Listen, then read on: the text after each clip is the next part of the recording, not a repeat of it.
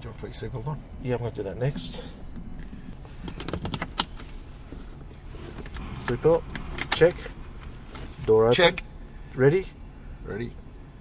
Good morning, good afternoon, good evening. You are listening to the All Talk Car Podcast, hosted by Peter Onis. Joining me tonight is Mr. Khalil Mustafa. We've got a special live drive tonight. We won't. Those are on Instagram know what we're about to drive. Yeah. But let's fire it up. But we got excited because after we drove the Porsche Taycan on the last episode, we're now going to drive. We're at the other end of the spectrum now. Let's start it up. We'll get through the similarities within one sentence. Let's start her up. So before I sat in the seat and everything lit up. Yes. You're now sitting in the seat. Nothing's fucking lit up. Nothing's lit up. Okay. Right? I've had to... There's three pedals. I've had to put the clutch in. That's a clutch. I make sure it's in neutral. Got it in neutral. Because there's no digital display to tell you what fucking gear you're in. I have the key in the ignition barrel. That's that metal thing you were showing me before. Metal thing. It's got these little teeth on it. They're supposed to... Yeah, and you put it in and they open every third. Basically, but the lights come on when you click it the first time. Right? And basically what you do is you have to give it two pumps on the pedals. Oh, before you start it? Yeah. And...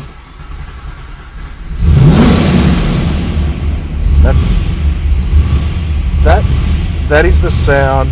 That's the sound of a dodgy battery. That's so we're inside a VK Commodore Blue Meenie, and it's probably revving the fuck out of your ears at the moment because the sound levels are through the roof. So we're going to take this Blue Meenie, as they're officially known, for a drive. So let's get out of this lair that we're in. So basically, this is a VK Commodore. For those of you who probably know about Holden Commodores, they were a German design developed. They were originally an Opel, and they were built in Australia from 1979. And this was based on the original shape, but the VK went through a major redesign. The VK was the first of the plastic bumpers. Plastic bumpers had the extra window in the seat pillar. Yep. So it's based on the Opel Senator, which is like the Calais of Germany back in the 80s. And so they called them the opera window. Opera window. And the dash went all squares. So basically, it's a rectangular dash, but the actual gauges are in a square formation, which I thought was quite straight, which was quite unique in its day. And then the Calais had the digital dash, but these things weren't based on a Calais. Were they built on the Executive or a Berlin? The VK Group A was based on the lightest model, which was the SL. So the VA. So basically what happened, Holden needed to homologate 500 cars, for Group A racing. And the Holden engine, the Holden VA, was a 308 cube, which was just over 5,000 cc's. That meant it had a weight penalty. So what Holden did with the Group A was de-stroked it and got it just under 5,000 to 4.99. Yeah, it was just under 5,000. So basically it was like 4.9 litre. And in order for it to go racing. Well, no, it was going to go racing anyway, but it just meant that they had a lighter car. So there was 500 and 500 and missed the turnoff, and it was successful to a degree. Raced at Spa as part of the World Touring Car Championship. Yeah, so back in the mid '80s, World Touring Cars was really taken off. The Walkinshaw Jags and the Rovers and BMW. The three series E30 M3s. So it's very rough. Yeah, we're just getting outside the lair. We're going to take it out onto the streets for a. So let's get the similarities out of the way. So we're comparing it to the Porsche Taycan. So basically, this has got four wheels and four doors, and a steering wheel, like the Porsche Taycan. And I wouldn't call the headlights on this are more like candles compared to the Taycan. And that's it. And they're cheap candles as well. And the dashboard, it's got a green light, but they're not very bright. Well, basically with this, it is fortunate that it has the square instrument cluster, the square dials, you could say. Yeah. So basically, I know that at about 11 o'clock I'm doing 60Ks. Oh, so it's at marked. Midnight I'm doing 80. And at 1 o'clock, I'm doing about 110. Okay, and right? That's what's important. Because apart from the needle, that's all I can see. Because there's no head-up display. It's there's just no, your heads are up. There's nothing. The VK Group A had one speaker in the rear parcel shelf and one speaker in the middle of the dash at the front, AM/FM radio. So still, I mean, they weren't loaded. There's no power windows. Air conditioning was an option. There's no central locking. This is nothing. This was bare bones. This thing weighs about 12, a bit over 1,200 kilos. Curb weight. It's made for racing. That was it. And for homologation to race at Bathurst. That's it. In the touring cars. And basically, they got the unique. They all came out in the same blue. Yeah, in the same blue, which was very at the time. Peter Brock was aligned with Mobil and. So it's the Mobil. So it's very close to the Mobil blue. It's not, it's not exact, but it's very close to it. But they're very bare. It's not like your last of the HSVs, which were like fully loaded with luxury and features. Oh no, this is bare bones. This was bare bones. And amongst other things, the VK. In base SL spec was very popular with highway patrol across Australia. They were light. Some of them actually came with rock spec engines. But right? I remember the police. They had a little bit more poke, manifold, carburetors. But if you remember the police cars, they didn't have the square dash because their speedos were calibrated. Yes, so they had the incremental ones. Yeah. Right, so they had this round one. So that's how you can pick an ex-cop car. They had a lot of poke for the time. And the holes in the dash where the radio and the CVs used to be. So now we're outside of the lair and we're so this car along. Here is pretty much as was in 1985. The only thing that's probably it's still got the same spec Bilstein shocks. It's got we've upgraded the front brake calipers to later VT model twin piston ones. Yeah, you need to upgrade a little bit brakes. More stopping power. Still runs the 16-inch wheels. Still runs the same 225 50 16 tyres, which you get on a Corolla now.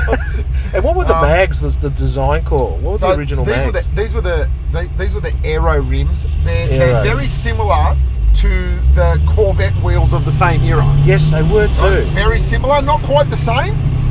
Some would say better looking. I think they're a better looking wheel. And yet they came either in a machined finish with some black in the fins, or they came in what this one has in Alpine white, which really stood out. Yeah, they look really nice. So another thing with this one, it's running the original box in these. The gearbox was an M21, which barely handled the power of the car at that time. The T5 5-speed was an option. I broke the T5 twice in this. Okay. Now this car still runs basically factory everything under the bonnet, but it's got ported heads. It's basically got a Group A spec camshaft. Yep. But the it's still running the factory manifold, all the pollution gear, the air cleaner, the factory quadrijet carburetor, but it's putting out a lot more power than what it did back in 1985-86. So now it runs the Tremec TKO 600 gearbox, a lot more precise than what the M21 was, and also the T5. Still runs the 10-volt Salisbury diff, but it's now running a TrueTrack center with 355 gears instead of 308, so it goes a little bit quicker, gets off the mark quicker. When the motor was refreshed, we set it up so you can just run pump unleaded, so you don't have to put any additives into it. Yeah, because this was is an 85, isn't it? 85, so, super. Yeah, so there's no unleaded came into Australia in 86. Yeah, so we've got the, you know, everything's been done. It just rock up, pump unleaded. Right, so I'm gonna. We're getting on the motorway here. We're on the on-ramp. So let's. So what we'll do? We're gonna stop talking. First. We're gonna let. We're gonna let the Blue Meenie do some talking now. Stand when you're start. Ready.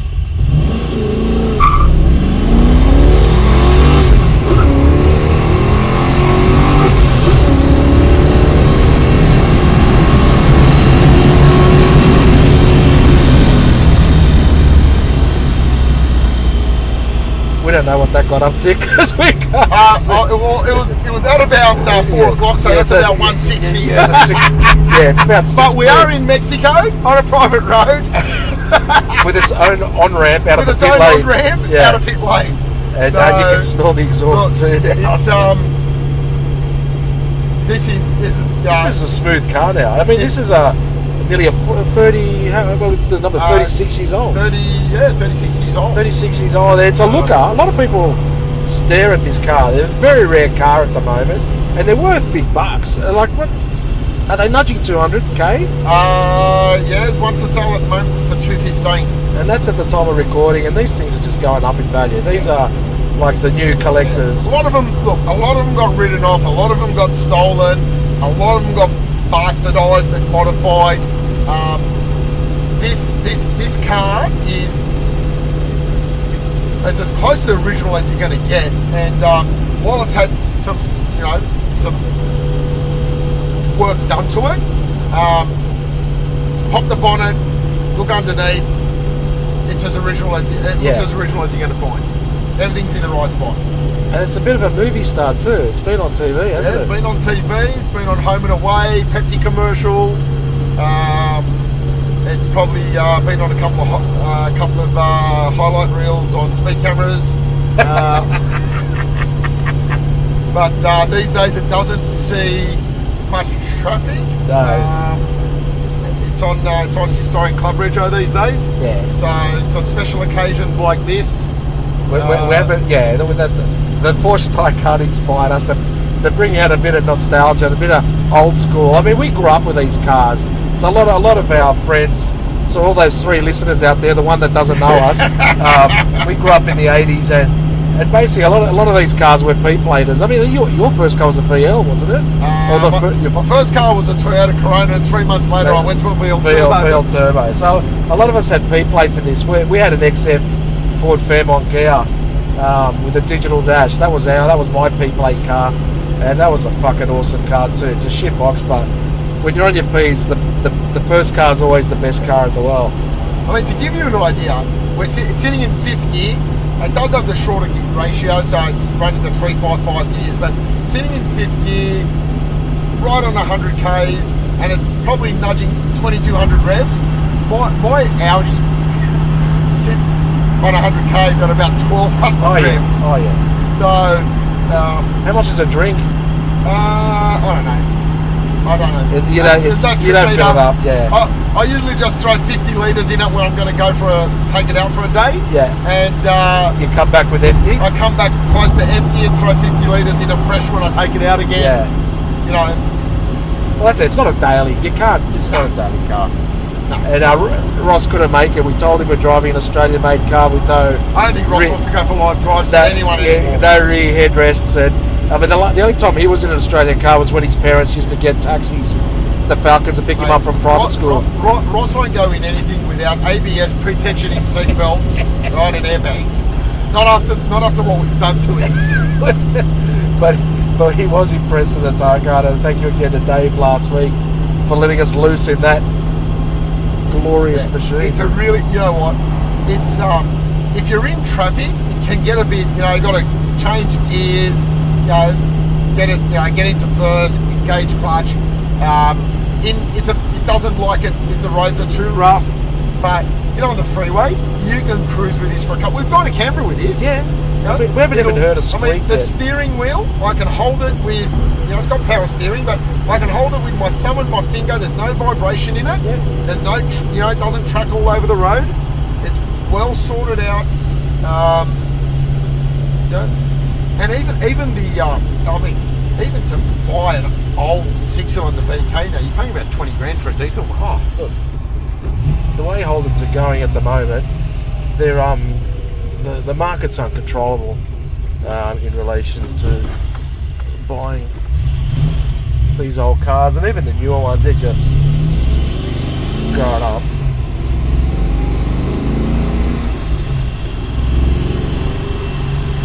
But there's no sound deadening. There's like nothing. This is just like these were raw. Bare bones. They got every bit of weight they could get out of them. I mean, they got vinyl door trims, manual windows. You know, like one speaker in the back. I mean, there's, you know, there's. But it's a different era of motoring. Like, it's the 80s, the EFI was starting to come in, things were starting to get computerised, but they're still raw animals when you drive an 80s car. Yeah.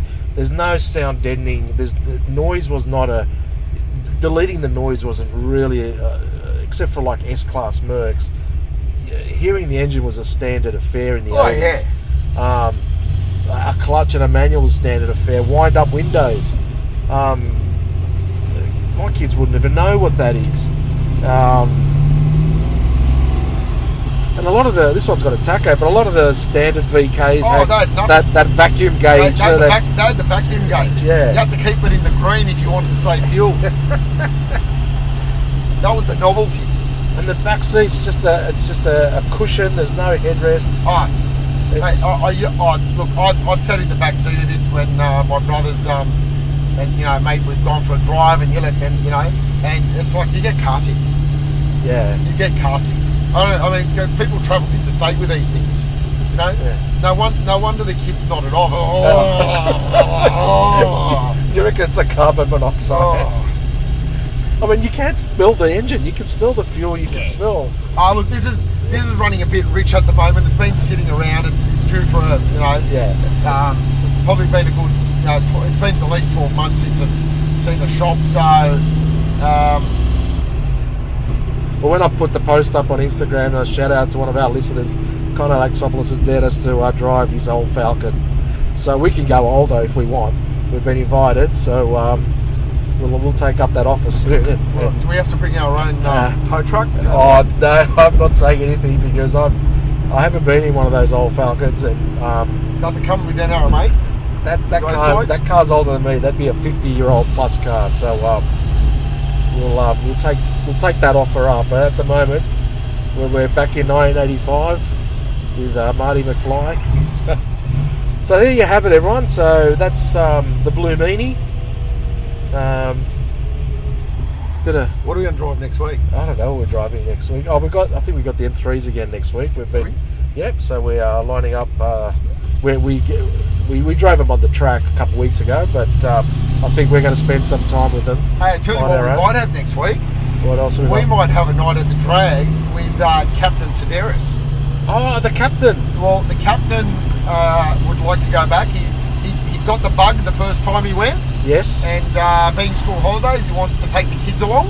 Yep. So weather permitting, we might be paying a visit to Sydney Dragway on Wednesday night. And with the C43 again. And we may have to speak to Dave, because Dave is keen to take the Taycan out to see what it runs on in a straight line. Well, we could have that. Stay tuned, I'll post that if we... I believe Sydney Dragway now permits passengers on Wednesday nights. And the night with helmets. So we'll put on Can you remember to bring your helmet so I don't have to get a mallet to put my wife's one on your head again? Put the super tight helmets on. So download us, rate us, review us. Thank you for listening. Bit of a treat tonight. I'd like my Audi. I don't know why my brother's out in the street with it. Yeah, a lot more engine noise tonight compared to an electric car. But there you have it. The Blue Meenie, the VK Commodore, the Brockmobile, call it what you will. Yes. Thank you for listening and bye for now. Night. Bye.